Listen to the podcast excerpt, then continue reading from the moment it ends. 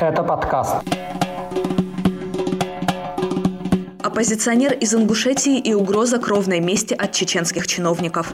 Скандал вокруг памятника Сталину в Дагестане. Стремительный рост доходов Кадырова и пикет против Путина. Об этом в новом выпуске подкаста «Кавказ Реалии». Новости этой недели вам расскажу я, Катя Филиппович. Привет!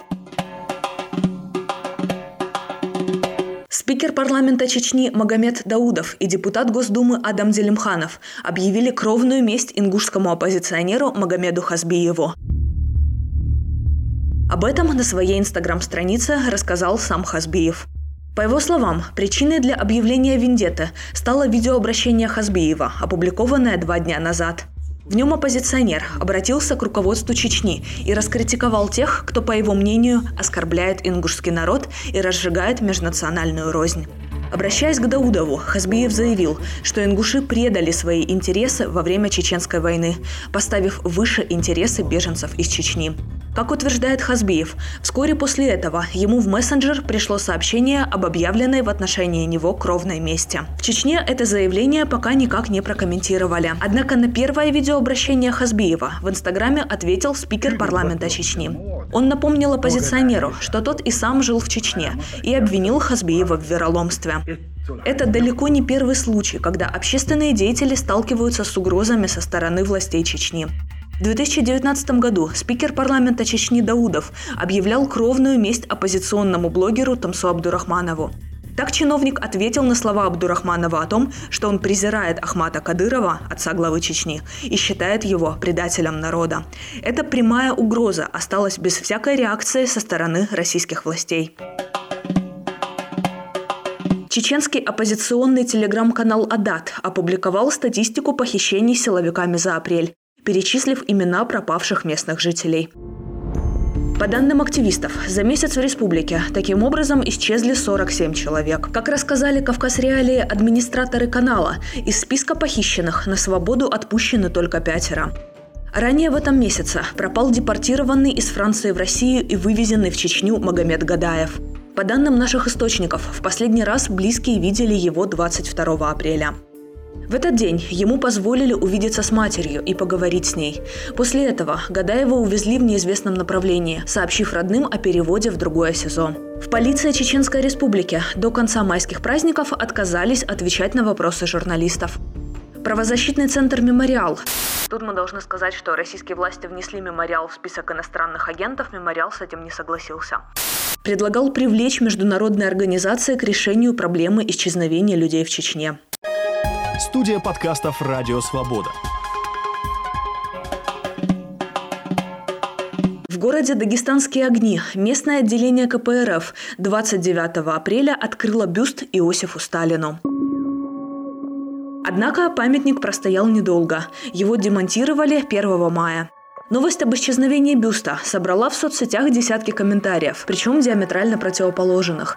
Одни заявляли, что за Сталина в бой шли наши деды, цитата, а другие напомнили о преступной депортации народов Дагестана и соседних республик. Активисты из КПРФ планируют вернуть бюст на место после согласования с городским собранием депутатов. По словам представителя Республиканского комитета КПРФ Руслана Лугового, бюст был установлен к столетию со дня образования Дагестанской АССР. В Чечне, Ингушетии, Кабардино-Балкарии и Карачаево-Черкесии, народы которых пострадали от сталинских депортаций, новости об установке бюста восприняли с негодованием. Неоднозначную реакцию событие вызвало и у самих жителей Дагестана. Подробнее об этом нашему подкасту рассказал дагестанский политолог Руслан Курбанов. Ну, Дагестан очень разнородная республика, в ней нет э, единых позиций по ключевым вопросам, как, например, в Чечне и в Ингушетии.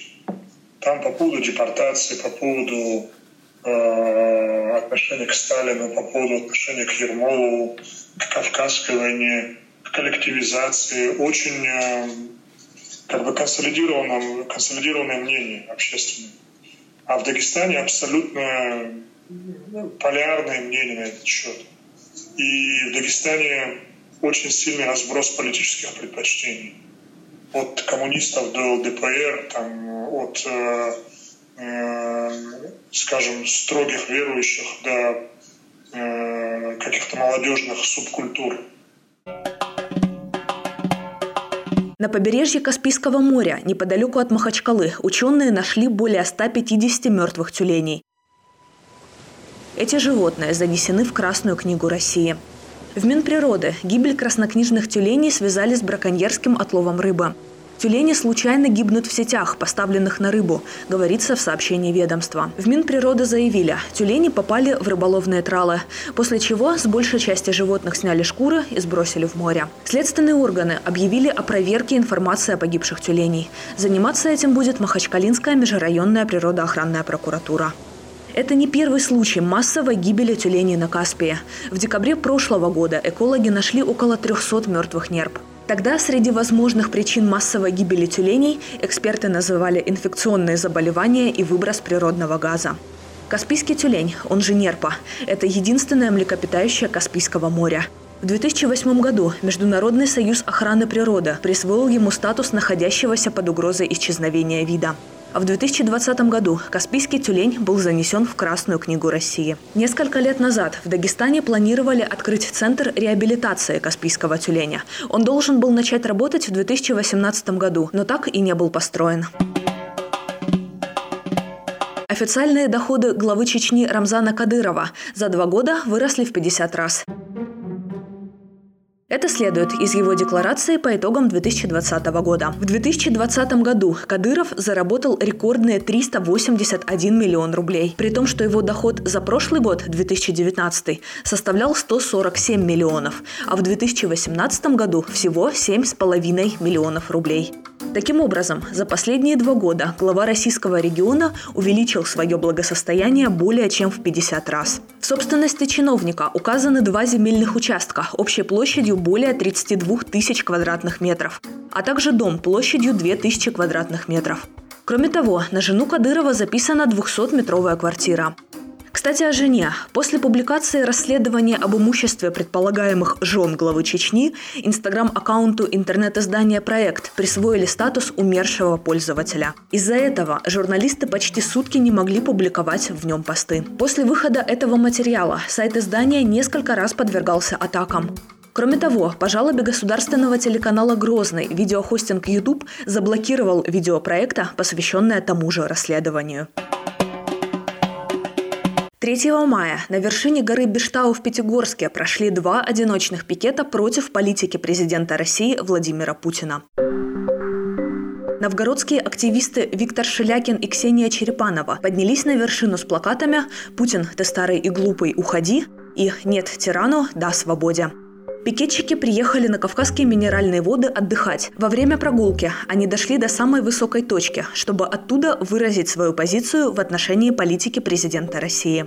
Президент Российской Федерации, который принимает законы а, против россиян, не может быть президентом. Вот. И я вот в своем одиночном пикете заявляю, Владимир Владимирович Путин, вы старый и глупый, и вам давно пора уходить на пенсию. Уходите, пожалуйста, не мучите вы народ наш. Глава Донской митрополии, митрополит Ростовский и Новочеркасский Меркурий в пасхальном послании заявил об антицерковной кампании в регионе. Незадолго до этого один из местных священников публично рассказал о своей гомосексуальной ориентации, а другой совершил самоубийство. В начале марта клирик Ростовского кафедрального собора, протеерей Александр Усатов, в колонке для журнала «Сноб» открыто заявил о своей гомосексуальности и о том, что о ней в Донской метрополии знали многие. Год назад отец Александр уехал в Голландию. 1 апреля застрелился духовник Южного округа войск Росгвардии протеерей Андрей Немыкин. Тело священника Московской епархии было обнаружено рядом с предсмертной запиской и наградным пистолетом. После этих событий глава Донской митрополии Меркурий заявил об антицерковной информационной кампании. Это были главные новости Северного Кавказа за неделю. Ставьте нам, пожалуйста, лайки и пишите комментарии. Мы их все читаем. С вами была я, Катя Филиппович. Пока. Привет,